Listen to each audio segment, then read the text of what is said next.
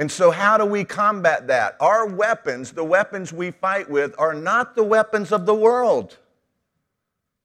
On the contrary, they have divine power to demolish the strongholds. The weapons that God gives us, our arsenal, has divine power, supernatural power, unexplainable power to demolish strongholds. We have an enemy. We triumph over our enemy by the blood of the Lamb, by the word of our testimony. We're going to talk a little bit about the blood of the Lamb this morning and what it provides for us and what it means to us today in our everyday life. We're also going to defeat our enemy this morning through the testimony of some of our ladies. I want to ask Tracy Catana if she would just make her way to the platform right now. She put together our ladies' retreat. Liz Dixon was the uh, teacher at our ladies' retreat. And uh, I have heard incredible, incredible testimonies already about what God did in the lives of so many women. And so I want to ask Tracy if she would to introduce a couple of ladies to you who are going to come and share their experience and what God accomplished in their life. And then after they finish sharing, we're going to see a short, test, a short video, and uh, then we're going to be in God's Word for a little bit. Thank you, Tracy. God bless you enough, um, there's one area of my life that I was really needing some um, some clarity on. I really just felt stuck, didn't really know how to move forward. One of those things where it's not really spelled out in the Bible what exactly you're supposed to do when this happens. So um, God totally answered my prayers, and He not only basically told me what to do, but now I have a game plan, a mindset, a course of action, and how I'm supposed to proceed in this area of my life. So that was huge for me. So the, uh, the weekend impacted me so much, so I'm actually going to be getting involved in uh, Love Unveiled. That's a ministry that um, Liz has, and um, some of the material that we went over uh, this past, well, at the ladies' retreat, apparently we go a little deeper. And so I want to learn more. I want to learn, you know, what is my identity in Christ, not just being a Christian mom and wife and, you know, kind of going through the motions. I really want to know what is my identity and what is my purpose and how can I inspire and encourage other women just as I was inspired and encouraged at the ladies' retreat. So um, thank you, Liz, so much, and thank you, Tracy. And for anyone who had any part in making the ladies' retreat possible, um, I'll, I'll never forget it. So thank you.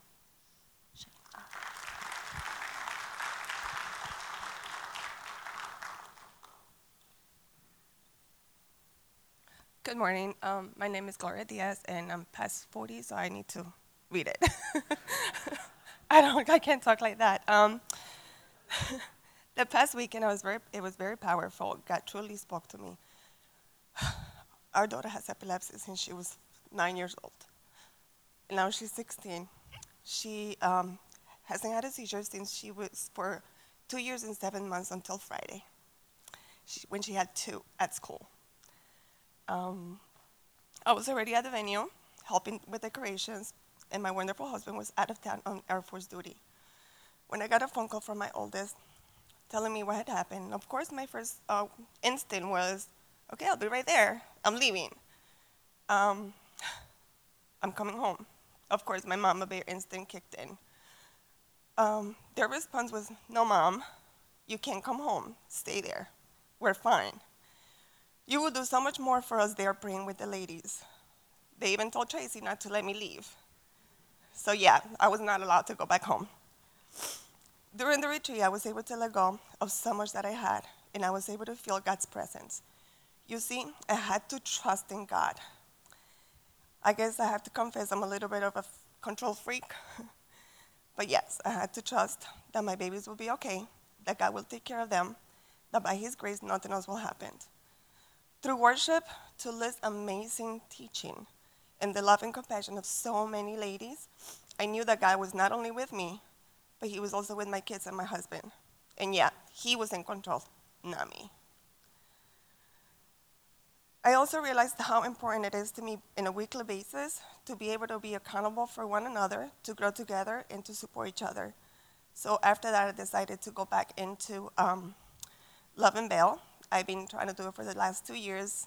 Liz has been after me, and now I am doing it. I, um, I'm going to start with the, workshop, the workshops, and I'm on uh, Tuesday morning's class. Thank you.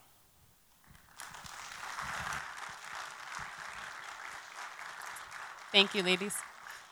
Um, uh, both of them mentioned that we have weekly groups, and in your bulletin, you can see that there are um, there's a little ad for women's studies that are starting next week, and they won't start this week, but they're starting next week. So if you're interested, if these testimonies inspired you to just even question what it is, what is a weekly group? What do you do?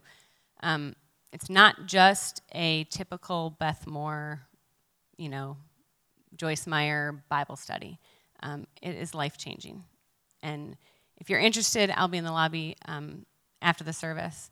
And then in this video that you're going to watch, um, I cried when I saw it. Um, so did several other people who watched it. You will see, if you've heard Liz speak at a Let's Get Real that we've had at the church or anything else, you haven't heard Liz speak like you did last weekend. Um, and you're going to see a, a video of her speaking. And she was led by the Holy Spirit, and you can tell in this video that she is that God is speaking through her. And um, thank you, Liz, for coming and teaching 81 women who God called to the retreat. Thank you. Enjoy your video. Amen. I believe that the Christ who was slain on that cross has the power to change lives today. How's your life? There is power in the blood. Jesus' death on the cross changes everything for us. Let's, um, let's start at the beginning.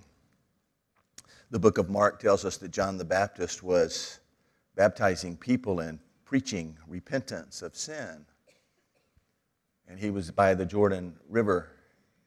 Mark, the first chapter of Mark, tells us that there was a great, great, great crowd of people there. As a matter of fact, he says that everyone from the Judean countryside and everyone from the city of Jerusalem had come to hear John the Baptist.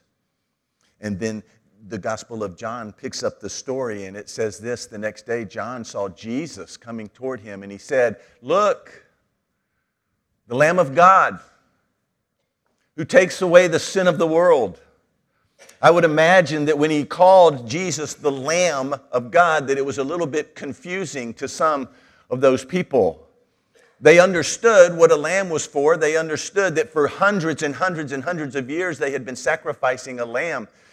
That the shedding of the blood of the lamb was was necessary for their sins to be covered and for God to deal with their sins. But you know, they always knew that that was never really enough, that the blood from an animal would never be enough to deal with their sin. Oh, and sure, it might cover their sin, but it could never take their sin away. It couldn't raise it up and, and, and take it off and take it away and separate them from their sin. But that's what John the Baptist was talking about. When he introduces Jesus to the people, look, the Lamb of God who takes away the sin of the world. We see the blood mentioned again at that Last Supper when Jesus is passing out the elements to his disciples. And he takes the cup, the Bible says, and when he had given thanks, he gave it to them, and they drank from it. This is the blood of my covenant which is poured out for many, he said to them. Reiterating this wonderful, wonderful truth that there is power in the blood, that the blood changes things, that the blood of Jesus has the power to change us. It says in Ephesians, the second chapter, but now in Christ Jesus, you who were once far away have brought, been brought near by the blood of Jesus. You who were separated are now close to him. You who did not know him now know him. And it's by the blood of Jesus that we have this intimacy, this relationship with God. Colossians talks about our sin and this intimacy when he says, You were dead in your sins and in the uncircumcision of your flesh.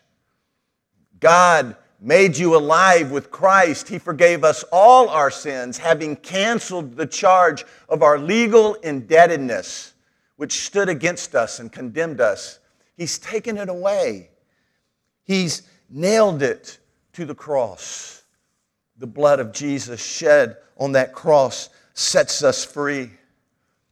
If you're here this morning and maybe in your life you continue, maybe for years and years and years, to deal with shame or guilt or the pain of something that you've done some time in your life, some sin that you, that, that, that's always just kind of recognizable, it always comes to your mind. Maybe it's a name you hear or a place you go. The debt for that sin has been paid because it was nailed to the cross. The blood of Jesus takes that sin away. Jesus died for you. But listen, here's what this is about this morning. He died for you, but it's about so much more than just going to heaven. The power of the blood of Jesus, Jesus' death on the cross, impacts our lives today. It changes lives today. It empowers lives today. It leads lives today. The Bible says in Isaiah, The Spirit of the Lord is on me. This is Jesus. He's speaking in the book of Mark. He's in the city of Capernaum. He takes a scroll, the scroll of Isaiah, and he begins reading it. And after he reads this passage of Scripture, he says, You know what? That's talking about me. And so here's what Jesus says The Spirit of the Lord is on me. He has anointed me to proclaim good news to the poor. He has sent me to proclaim freedom for prisoners and recovery of sight for the blind, to set captives free. Jesus is the answer. This is what Jesus wants to do in your life. This is what Jesus will do in your life. He brings good news to the poor. Well, is he talking about finances there, Dale? That sounds good. I think that he probably is talking about finances, but I believe he's also talking about those who are poor in spirit, those who are poor in strength, those who are poor in faith, those who are poor in believing, those who are poor in relationships. And he comes, listen, it's about heaven, yes, but it's so much more than that. That the power of Jesus wants to impact your life today. That the blood of Jesus comes in and actually has this, this way of, uh, of setting you free, is what he says. He want, I want to set free those who are in bondage. I want to comfort those who mourn. He says in the third verse of Isaiah 61 I will give you a garment of praise instead of a spirit of despair. This is for you today. It's for those of you in bondage. And listen, I would have a difficult time believing that to some degree, every single one of us in this room is facing some type or struggling with some type of bondage in their life today. And Jesus, He speaks these words to us. I want to set you free.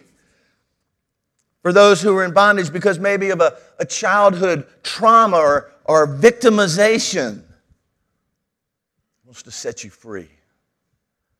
Those who have an inability to love, even, even your spouse, even your wife or husband, even your children, you just find it hard to love. He wants to set you free, He wants to empower you. For those who are insecure, wants to set you free.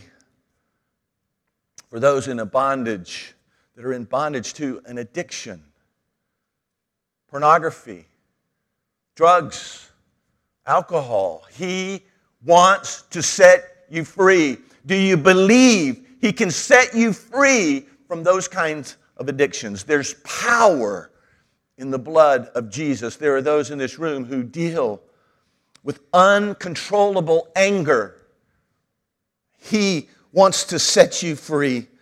And He wants to set you free today. to those who are judgmental, to those who doubt, to those who are discouraged, to those who are lonely, to those who have this, this chronic lack of satisfaction. Nothing can satisfy. He wants to set you free from that bondage today. Do you believe that Jesus has the power to set you free? Do you believe that it is His heart, that it is His desire that you be free from those bondages, that you be free to love, that you be free to serve, that you be free to involve yourself in, in, in, others' lives, that you, that you be free to, to experience His power and His strength, that you, uh, that you free to be used by Him, to experience Him, to walk with Him, to grow in your relationship with Him. There's a freedom to do that, and He wants to do that in your life, and He wants to do it today. He came to set captives free. Doesn't matter what the, what the yoke of bondage is. He came to set you free. He came to heal the brokenhearted. And it doesn't matter what broke the heart, He came to heal. He came to open the eyes of the blind. And it doesn't matter what is veiling your vision so that you're unable to truly, truly see. It doesn't matter. He wants to open your eyes. Isaiah chapter 64, verse 4 says this Since the beginning of time, no eye has seen or ear heard any God like our God, who acts on behalf of those who wait for him. You know what that's saying? Here's your only source of freedom. You can look for it all you want, you can pay people to help you find it. But there's one source of freedom that's in the person of Jesus Christ. There's no one else to go to. There's no one else that can help you. And listen, you can't help yourself. You need to go to the cross. You need to go to Jesus. He can set you free today. I want this to resonate in your minds. I want you to believe this. I want you to embrace this. You don't have to live in bondage any longer. Jesus can set you free. Why? Why would we not run to him? What would hinder us from experiencing the freedom that the blood of Jesus Christ on that cross offers to each and every one of us? One thing is unbelief. We just don't believe him. I'm not talking about believing in him for salvation. I'm telling you that there are a bunch that most, maybe all, of those who have come to faith in Christ and we're believers and we, we walk with Him, we still struggle against some of these bondages. I'm talking about believing what He says, about understanding and learning His Word and His promises and what He says and how He wants us to live and how He wants to guide and direct us and, and just simply believing Him. If you go to Him and you admit your lack of confidence in Him, and that's what it is, isn't it? I don't really think you can do this. I don't really believe the promise. I don't really think you love. I don't really think you care. I don't really think you can change me. I don't really think you can set me free. But if you'll go to Him and you'll admit your lack of confidence in Him, He'll set you free from that bondage in your life. He will overcome your unbelief. For a lot in here, it's just simply pride, it's self. It's, it's, it's, it's this, I don't know that it's a desire in your life or just this natural outpouring, but there's this thing that we want to steal God's glory for ourselves. That's, that's pride. Pride keeps us from being who God wants us to be. Pride keeps us in bondage. we're not free to express ourselves the, way we want to express ourselves. I, will tell you that in a few minutes, I'm going to ask you to come forward and pray, or maybe have somebody pray with you and say, I want to be free. Just pray with me. I want to be free. I want to be free. And there are people in this room who won't do that because of pride. Because of pride. You're in bondage to it. Jesus says, I want to set you free. Idolatry hinders us from running to Jesus and experiencing His freedom in our lives. Idolatry really is finding satisfaction in anything or anybody other than God. Anything that, that you give yourself to, that you work so hard for, that you, that you want to accomplish because you think that is the thing that is going to satisfy you, that's your idol. Maybe it's a person, maybe it's a promotion, maybe it's a certain school, maybe it's a husband or wife that you want so badly. It becomes your idol because you think that thing's going to satisfy you, but nothing can satisfy you like Jesus. You won't find satisfaction in an idol, only in Jesus. I think that something that keeps us from freedom is, is prayerlessness. I want to tell you right now no prayer, no peace. If you don't pray in your life, you are not experiencing peace. And that, that intimacy, that interaction, that that, that, that constant connection with God is keeping us from running to Him and asking Him to free us and give us the freedom. I think legalism keeps us from experiencing the freedom that Jesus died to give us. I love this passage of scripture in Isaiah 29. God is talking and he said, These people, they come near to me with their mouth and they honor me with their lips, but their hearts are far from me. Their worship of me is made up of rules taught by men. And so, this freedom that Jesus so, so wants you to experience, it's not found in coming to church and singing really, really loud and raising your hands. It's not where it's found. Because you can, you can do that and be in bondage. You can be in bondage to that. You can be in bondage to the pain. You can be in bondage to fear. You can be in, bondage to loneliness. You can be in bondage to some secret sin. I think, I think the question this morning for us is do you want to be free? Do you want to be free? You, you have a choice to make. And listen, you have to make a choice. I mean, indecision is decision. Do you want to be free? I think about the secret sin in so many of our lives. Are you in bondage to that? You can be free of that. You can be free of that today. Your secret sin, it controls you. And really, isn't that what we're talking about? What controls you? What is controlling you? For many of us, a secret sin controls us. It, it, it, dictates the very choices that we make. It, it leads to, to more sin. I mean, we have to lie about our secret sin in order to cover it up it damages our relationships. You can be free. You can end the bondage today. There's power in the blood of Jesus. Now, look.